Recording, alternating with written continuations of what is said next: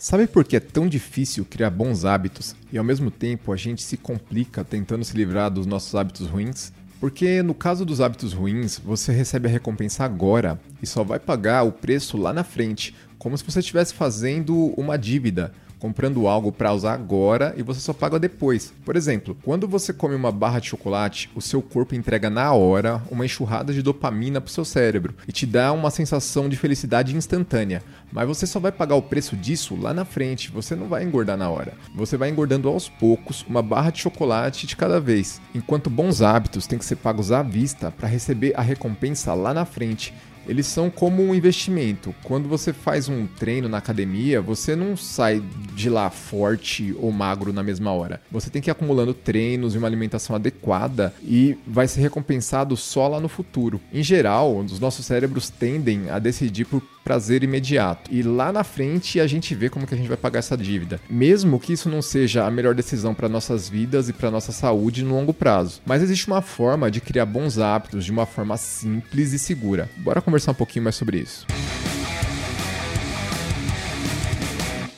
Fala galera, beleza? Meu nome é Rafael Figueiredo, eu sou personal trainer e ultimamente eu tenho me dedicado cada vez mais a entender como fatores psicológicos ligados ao nosso desenvolvimento pessoal, a maneira como nós pensamos e os nossos hábitos têm influência, seja ela positiva ou negativa, nos resultados em várias áreas das nossas vidas, principalmente em relação aos resultados na nossa saúde, emagrecimento, hipertrofia, performance de treino, que são as minhas áreas de atuação profissional. E pensando nessa questão de hábitos, a primeira coisa que a gente precisa fazer para conseguir implementar um novo bom hábito que nós identificamos como algo importante para a gente é simplificar. E agora vai ter gente comentando que eu estou falando o óbvio, e isso é óbvio mesmo.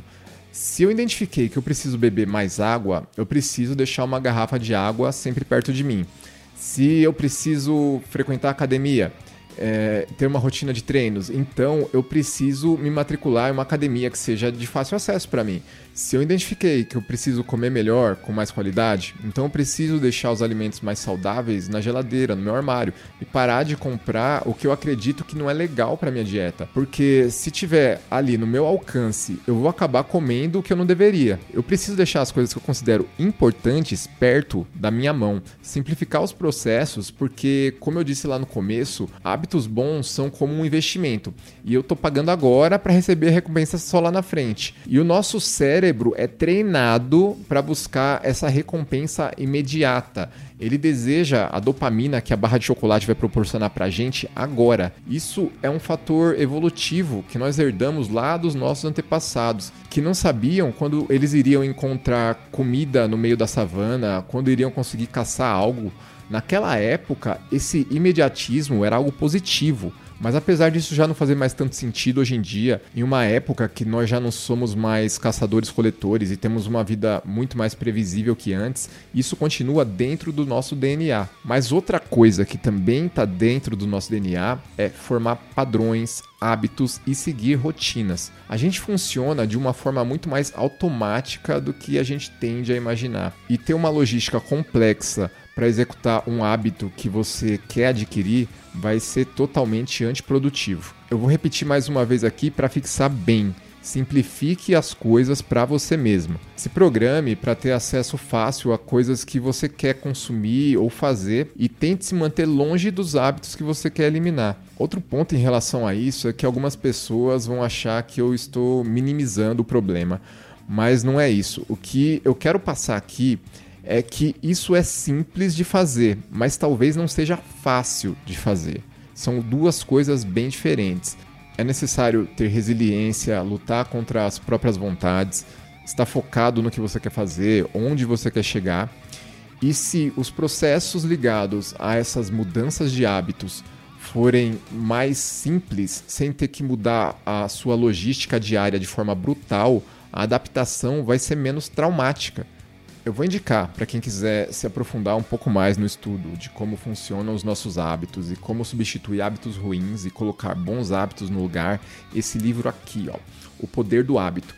É um livro muito legal que algumas pessoas podem achar um pouco repetitivo, mas já fica outra dica. A repetição de uma ação, de uma ideia, também é um fator importante para implementar um hábito novo. Por isso que o livro retoma as mesmas ideias em alguns momentos para fixar isso nas nossas cabeças. Eu sempre vou disponibilizar aqui no canal outros conteúdos ligados a hábitos, desenvolvimento pessoal e linkar tudo isso com treinamento, dieta e saúde. Então, se você curtiu o conteúdo, já deixa o joinha, se inscreve aqui no canal para não perder os próximos conteúdos. Aproveita e também comenta aqui embaixo qual hábito você quer eliminar e qual você quer implementar na sua vida. Eu espero que esse conteúdo tenha te ajudado. Bora adquirir bons hábitos, bora treinar. Valeu, galera. Até a próxima.